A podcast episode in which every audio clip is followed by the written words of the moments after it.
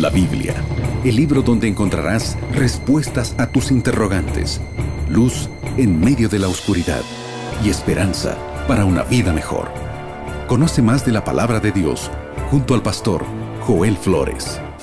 Aquí comienza Biblia Fácil.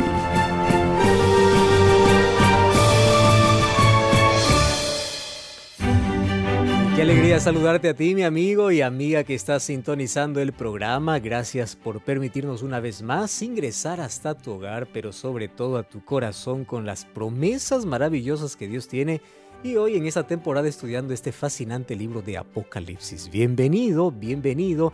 Quiero que puedas estar allí junto a toda la familia y también con Biblia en mano porque hoy descubriremos una verdad realmente extraordinaria. Así que una vez más, toma tu Biblia y prepárate. Y antes quiero saludar a Aileen con quien compartimos este espacio. ¿Cómo estás, Aileen? Muy bien, Pastor Joel. Como siempre, un gusto poder saludarlo y saludar a nuestra querida audiencia que nos acompaña programa a programa. Y bueno, ya estamos a la expectativa por el tema del día de hoy. Así es, Aileen, pero antes recordamos a nuestros amigos que ellos pueden acompañar esta serie especial teniendo en manos también la revista Biblia Fácil Apocalipsis, ¿verdad? Así es, eh, Pastor Joel. Yo tengo aquí en mis manos este valiosísimo material.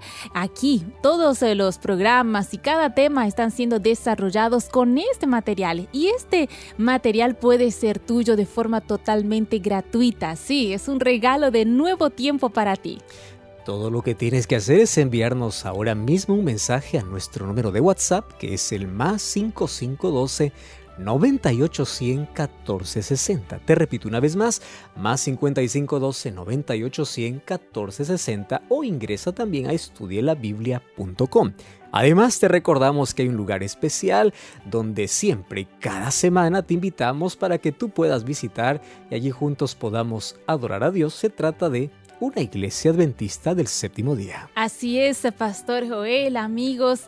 En este lugar tú podrás eh, encontrar ese espacio donde podrás eh, precisamente reencontrarte con Dios y tener esos momentos de confraternización, de comunión. Así que para encontrar la iglesia adventista más cerca a tu casa, puedes buscar la dirección exacta ingresando a encuentreunaiglesia.com. Lo voy a repetir, encuentreunaiglesia.com. Y recuerda, cuando vayas a las primeras personas que veas, diles que Radio Nuevo Tiempo te invito.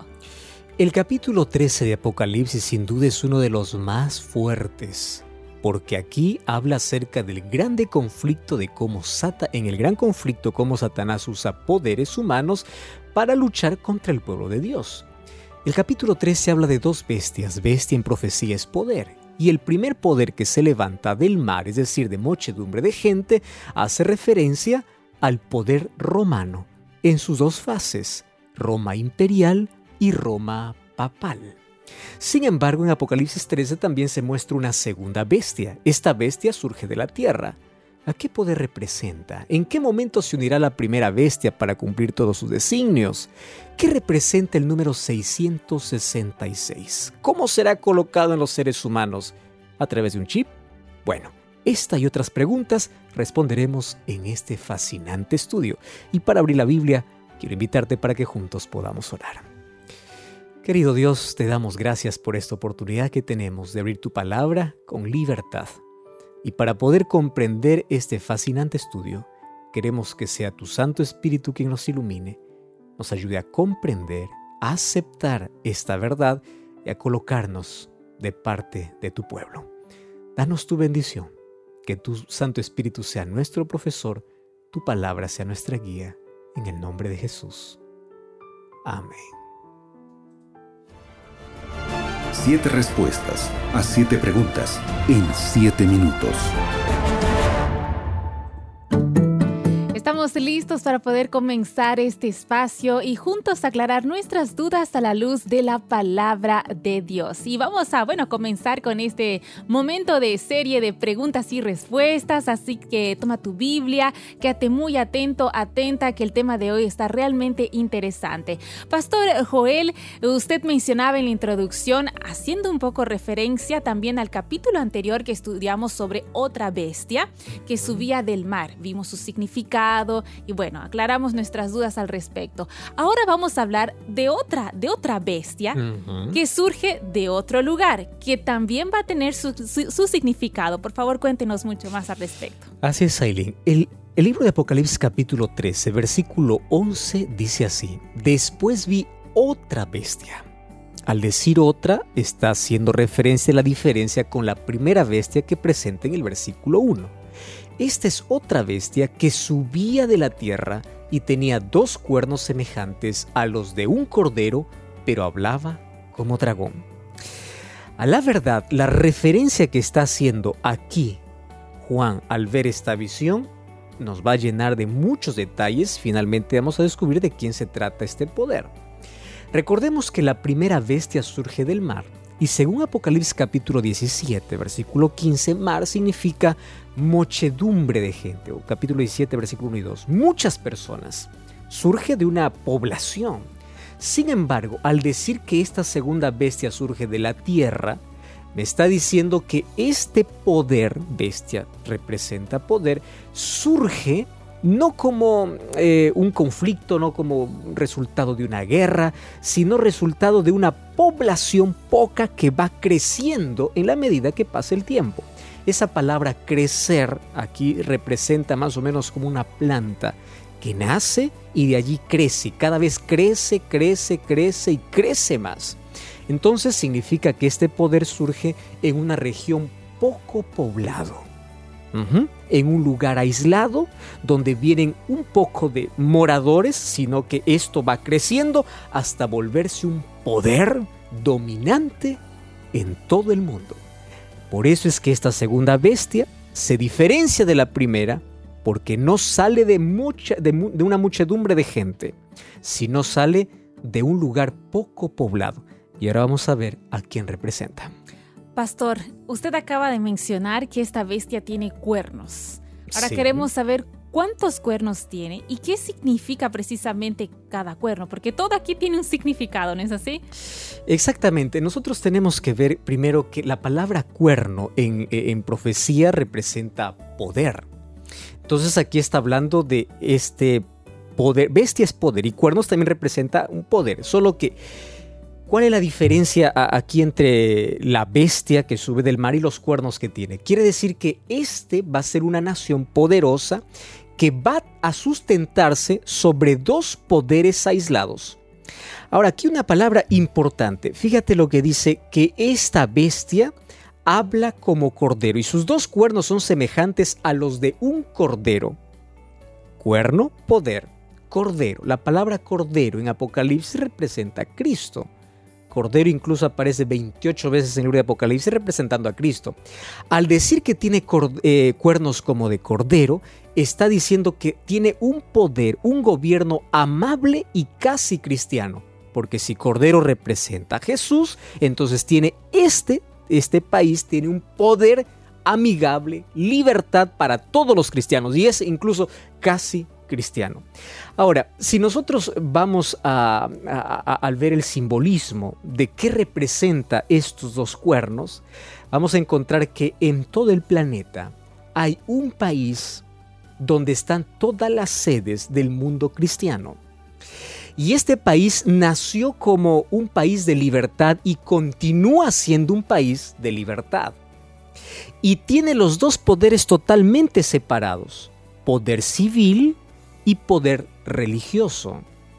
Cuando ellos comenzaron incluso como país, en su constitución decía, y todavía se mantiene, de que cada persona tiene su propio derecho a elegir su propia religión sin ser discriminado por tener alguna otra creencia religiosa.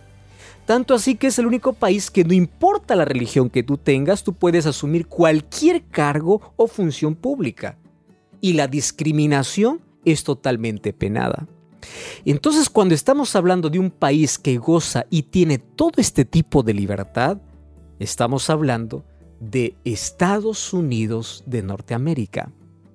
Pero yo no te quiero decir esto de una manera irresponsable. Alguno decía, ah, por, solamente por la libertad que ellos están hablando aquí, eh, es que representa Estados Unidos. Vamos a las características. Fíjate una cosa cómo surgió Estados Unidos de Norteamérica. Recordemos que 1260 años, el poder religioso, el sistema papal, persiguió a cristianos. Y un grupo de cristianos huyó de Europa. ¿Y a dónde llegó? En su huida llegó a tierras americanas en el año de 1620. ¿Qué cosa ocurrió? Incluso tú sabes que hoy en Estados Unidos se celebra el Día de Acción de Gracias, recordando el día en que los padres peregrinos pisaron la tierra americana. Eso fue un noviembre, en el mes de noviembre. Incluso hay una réplica del barco Mayflower, donde ellos llegaron. Y ellos ahí hicieron sus colonias y fueron creciendo. Y cuando ellos ya lograron su independencia en su constitución, ¿qué cosa es lo que ellos proclamaban? Queremos un país sin rey y una iglesia sin papa. Porque ellos venían huyendo de la persecución del sistema papal. Y es por eso que este país forma sus bases y su constitución en el derecho de la libertad. No más discriminación religiosa, no más persecución, y es así como ellos forman sus bases. Esas colonias fueron creciendo. Si te das cuenta, hasta hoy se conserva todavía la división de poder civil y poder religioso. Sin embargo, la profecía, y aquí vamos a ver un poquito más adelante, vamos a ver cómo esto se va a revertir en el transcurso del tiempo y hoy ya incluso hay amenazas en contra de esa gran libertad que se proclama. Entonces, por las características que la Biblia presenta de esta segunda bestia, de cómo comenzó, de cómo algo tan pequeño hoy se volvió en una potencia a nivel mundial, por los dos poderes independientes, por un país que proclama libertad religiosa y se proclama casi cristiano o es cristiano por el momento, por todas esas características, entonces sin duda es Estados Unidos de Norteamérica, este segundo poder que dentro de poco se unirá a la primera bestia o al primer poder, no solamente para respaldarlo, sino también para obligar a toda la humanidad a través de sus leyes para que se pueda rendir adoración, veneración y todos puedan obedecer a lo que dice la primera bestia o el primer poder que es el sistema papal. Pastor, ahora que sabemos, eh, ya identificamos cada uno de estos símbolos, ya sabemos qué significa la bestia, esta segunda bestia que surge de la tierra, ya sabemos qué significan los cuernos, quedó claro. Ahora queremos saber qué es lo que va a hacer o lo que hace esta bestia o poder. Una de las cosas que decía el versículo 11 dice que tiene cuernos de cordero pero habla como dragón. Esto significa que mientras hay libertad todavía, es decir, hoy todavía estamos en tiempos de libertad, ellos defienden ese derecho. Pero un día se va a revertir esa situación. Esa aparente naturaleza de libertad se va a convertir en una imposición religiosa. Es decir, todo tipo de libertad que hoy se proclama será totalmente anulada. Y esto parece imposible espera un momento. Si todo lo que la Biblia ya dijo se ha cumplido, las cosas que faltan cumplir, si la Biblia lo dice, es porque sin duda se va a cumplir. Versículo 12 dice así del capítulo 13. Ejerce toda la autoridad de la primera bestia en presencia de ella y hace que la tierra y los moradores de ella adoren a la primera bestia cuya herida mortal fue sanada también hace grandes señales de tal manera que aún hace descender fuego del cielo y a la tierra delante de los hombres y engaña a los moradores de la tierra con las señales que se permitido hacer en presencia de las bestias y de allí continúa eh, todavía mencionando la profecía. ¿Qué cosa es lo que hace esta segunda bestia que tiene apariencia de cordero, pero finalmente va a ejercer una autoridad y va a terminar hablando como dragón. Incluso dice que hace grandes señales delante de toda la tierra.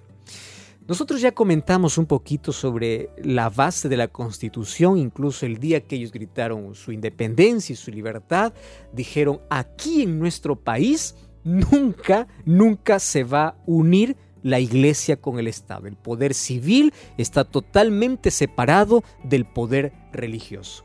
Quiere decir que las leyes civiles no interfieren en las leyes religiosas. Sin embargo, nosotros sabemos por la profecía que Estados Unidos va a ejercer su poder, su influencia, para que finalmente una ley religiosa pueda ser impuesta también en una ley civil. Y esto es un asunto, no es, este asunto no es novedoso. Recordemos que esto ya ocurrió en la historia. Recordemos que cuando el sistema papal tuvo todo su poder, tuvo también que unirse el poder civil y el poder religioso. ¿Y de qué manera lo hará? Cuando dice que habla como dragón, ¿cómo es que un poder, una, aquí puede hablar? Esa palabra hablar significa dar leyes que todos puedan seguir. ¿Y, ¿Y, en qué específicamente estará basada esas leyes? En contra de la ley de Dios. Eso lo vamos a ver de aquí a poco con más detalles. Sin embargo, acá hay una característica interesante. Dice que este poder apoya a la primera bestia cuya herida mortal fue sanada.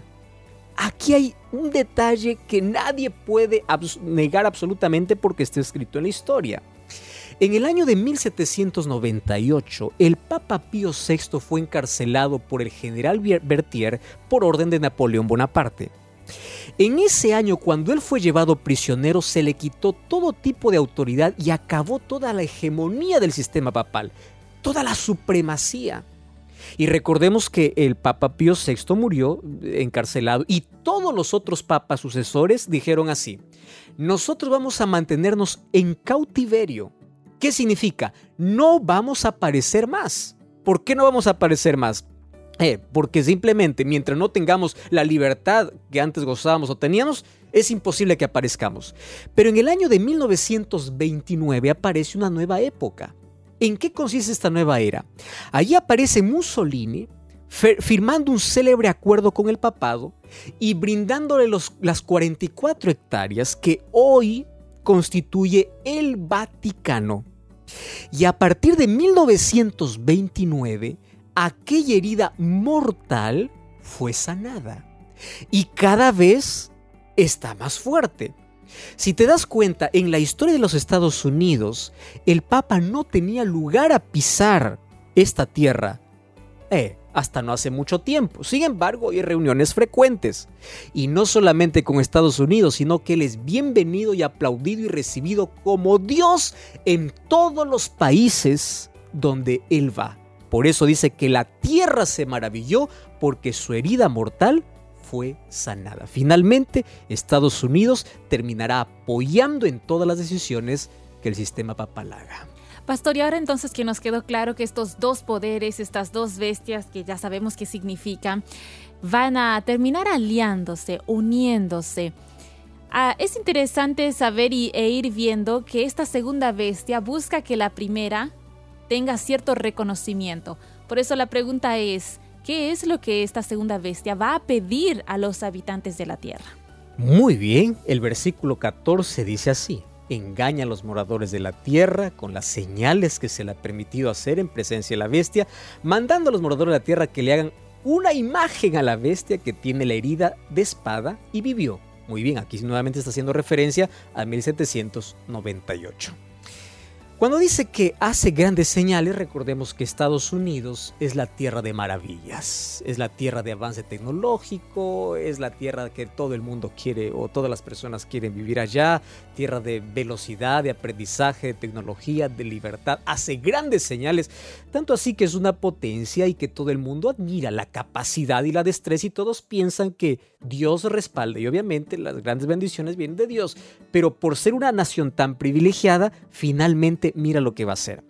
Dice que lleva a adorar a toda la humanidad a esta primera bestia cuya herida mortal fue sanada. Cuando dice que lleva la adoración, en sí la palabra sería lleva la sumisión. ¿Qué cosa es sumisión? A la obediencia total. ¿Y cómo lo va a conseguir esto? Lo va a conseguir a través de un decreto. Y ese decreto se va a firmar entre estos dos poderes, político y religioso, es decir, la mayor potencia del mundo, junto con el poder religioso más grande del mundo, se unirán para poder colocar un sistema de adoración que está por encima de la ley de Dios. Quiere decir que van a quitar a Dios como el centro de la adoración para poder imponer una ley impuesta por quién?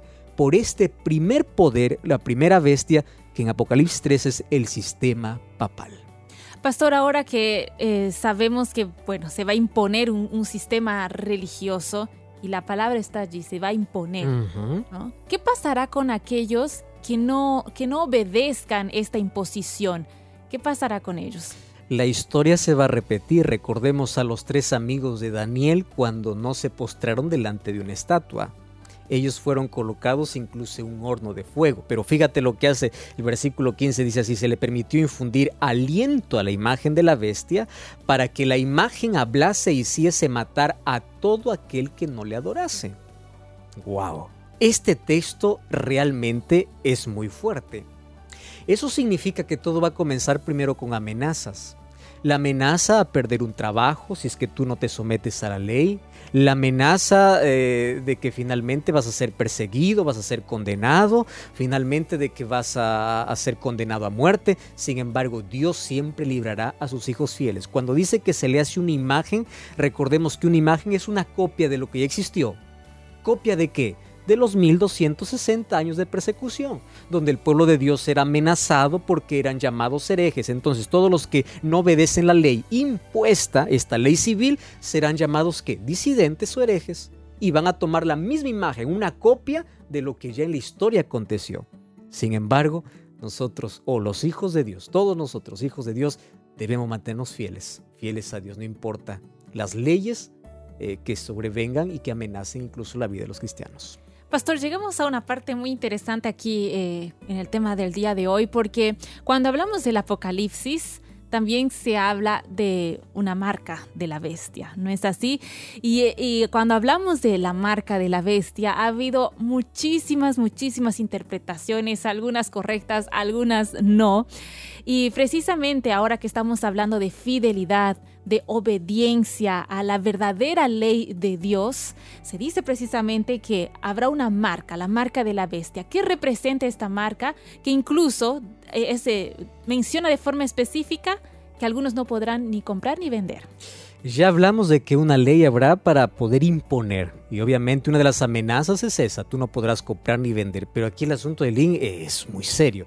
El asunto de la marca La Bestia es, una, que es un asunto que despierta mucha curiosidad. Tú vas a internet y vas a encontrar, ya llegó la marca La Bestia, va a haber un chip, eh, internet 5G, tantas cosas que por ahí se han inventado. Recordemos primero que Apocalipsis es un libro simbólico y todo lo que, todo lo que presenta aquí es un simbolismo. Y al ser simbolismo significa que esto no es literal. Pero vamos a leer el texto. Versículo 16 dice así, hacía que todos, pequeños, grandes, ricos y pobres, libres y esclavos, se les pusiese una marca en la mano derecha o en la frente, que ninguno pudiese comprar ni vender, sino el que tuviese la marca o el nombre de la bestia o el número de su nombre.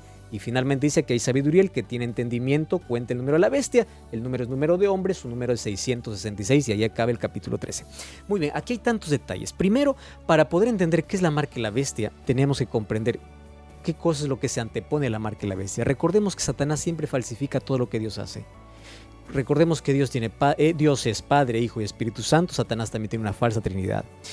Dios tiene su ley, Satanás también colocó o alteró la ley de Dios. Ahora, préstame atención. Si Satanás coloca una marca, Apocalipsis 7 y Apocalipsis 14 dice que Dios tiene un sello. ¿Cuál es el sello? Permíteme repasarte de una manera tan rápida solamente usando dos textos. El libro de Isaías, el libro de Isaías capítulo 8, versículo 16, presta atención. Dice así, ate el testimonio y sella la ley entre mis discípulos.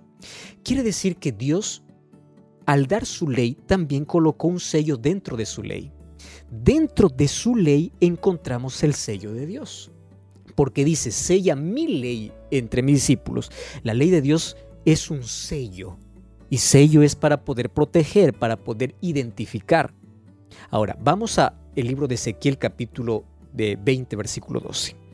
También les di mis sábados para que fuesen por señal, señales sello, entre mí y ellos para que supiesen que yo soy Jehová que los santifico.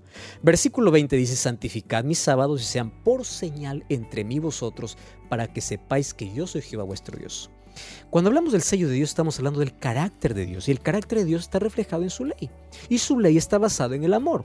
No es un conjunto de obligaciones, es el amor de Dios reproducido en el corazón. Préstame atención ahora. ¿Cuál es la importancia ahora de ser fieles y obedientes a Dios? Porque la gracia que viene para salvarnos es una gracia, una gracia que nos transforma. Y una gracia que nos, que nos transforma nos coloca en armonía con su voluntad, es decir, con su ley. En su ley está el sello de Dios. Y según la Biblia, el sello de Dios es el día sábado, porque es el único día donde habla de un creador, habla quién eres, de dónde vienes y a dónde vas y que Él es el único para que pueda recibir la adoración. Si el conflicto es por causa de adoración, entonces el ataque es a la ley y específicamente al mandamiento que habla sobre la ley. Entonces, ¿qué cosa es una marca? Una marca es lo que se opone a la ley. Tú sabes que el sistema papal alteró los diez mandamientos y quitó el cuarto mandamiento y en lugar de eso colocó santificar las fiestas y el domingo. Entonces, al alterar la ley de Dios está quitando la adoración a Dios. Esta será, este será el problema en este tiempo de fin. Quiere decir, el decreto que se va a firmar en Estados Unidos será un edicto dominical donde aquellos que no descansen este día domingo no podrán comprar ni vender, serán maltratados, serán perseguidos. Es decir, ellos decretarán bajo una ley para poder romper directamente la ley de Dios y así, así poder rendir la adoración a la primera bestia, porque es la primera bestia quien dictó esta ley. Entonces, la pregunta es, ¿a quién debemos fidelidad? ¿A Dios o a los hombres? Ahora, otro, otro asunto importante aquí es que la, diferencia entre sello y marca cuando dice mano y frente. Mano significa trabajo, es decir, aquellos que no, no, no observan esa ley van a ser prohibidos de trabajar. Y frente, frente es conciencia, la capacidad de razonar, de decidir. Aquí no está hablando que alguien te va a marcar de manera literal, sino que está, está refiriendo a una aceptación voluntaria. ¿Dónde está tu fe? ¿En quién vas a creer? ¿Serás capaz de abandonar un trabajo por ser fiel a Dios? ¿Eres capaz de negociar tu fe? ¿O vas a pensar, ah, Dios me va a entender y voy a hacer lo que yo quiero? Mucho cuidado con eso, porque el mayor conflicto aún no ha llegado. Pastor, y ahora que sabemos que la marca de la bestia no es algo literal, ¿no? que esto genera mucho, mucho miedo a veces por las mal y malinterpretaciones que ya se han dado, Apocalipsis dice que la bestia tiene un número. Sí. ¿Cuál es ese número y qué representa también ese número que también es un número que genera mucha polémica? 666, de paso el número 6 es número de hombre, para los judíos era un número de maldición y cuando dice 666 tres veces 6 está hablando ya de una maldición insuperable. Este número 666 es verdad que ha causado tanta intriga, pero es a ver, eso es la, la, magnitud de la idolatría, de la adoración realmente a un sistema que está en contra de los planes de Dios. Te voy a explicar de una manera muy sencilla por qué 666. Recuerda que Nabucodonosor cuando levantó una estatua lo hizo de 60 codos de altura por 6 codos de ancho. Antiguamente a, los a los dioses lo contaban por números. El número más, el dios más pequeño era 6, el dios más grande era 60 y cuando decía cuáles son todos los dioses, 600. Entonces unimos 600 eh, representan todos los dioses, al dios mayor 60 y el dios menor 6. Ahí está 666. ¿Qué cosa representa este número? Es simple. Representa una orden en contra de Dios, es decir, una adoración que debiera ser para Dios, ahora quitada y colocada ¿En quién? En seres humanos. Por eso es que este segundo poder lleva a adorar a la primera bestia, al primer poder. Finalmente, quien recibe la adoración es Satanás, porque ellos apenas son sus instrumentos. Mi querido amigo y amiga, quiero que preste atención ahora lo que te voy a decir. Probablemente este estudio sea muy fuerte para ti, tú estés sintiéndote muy herido por las cosas que estás escuchando, porque nunca escuchaste un mensaje como este. Pero las profecías nos revelan esto. Y hoy quiero decirte de todo corazón, es mejor ser fiel a Dios ante cualquier circunstancia. Es mejor, porque finalmente las profecías se va a cumplir. Eh, no te quedas sorprendido cuando cada vez se proclama el ecumenismo religioso, donde las religiones cada vez están más unidas.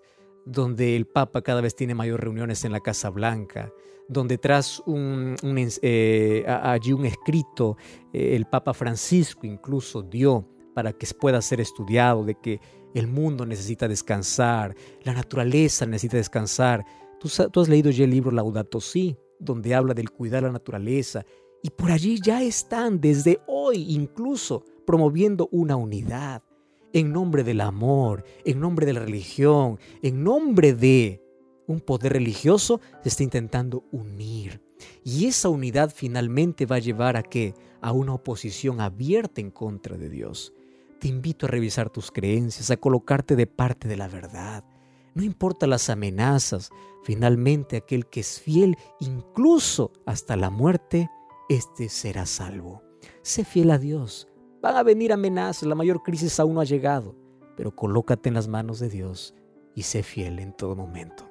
Sé fiel a su ley, que su carácter se reproduzca en tu corazón. Cierra tus ojos, vamos a orar. Gracias Señor por tu palabra. Gracias porque en ella nos instruyes, desvendas nuestros ojos y nos muestras tu verdad. Lo aceptamos con mucha humildad y queremos que nos ayudes a obedecerte a ti por encima de cualquier ley humana que nos lleve a desobedecer. Toma nuestra vida, nuestro corazón te entregamos, te demos fidelidad a ti y ayúdanos a ser fieles hasta el final. En el nombre de Jesús. Amén.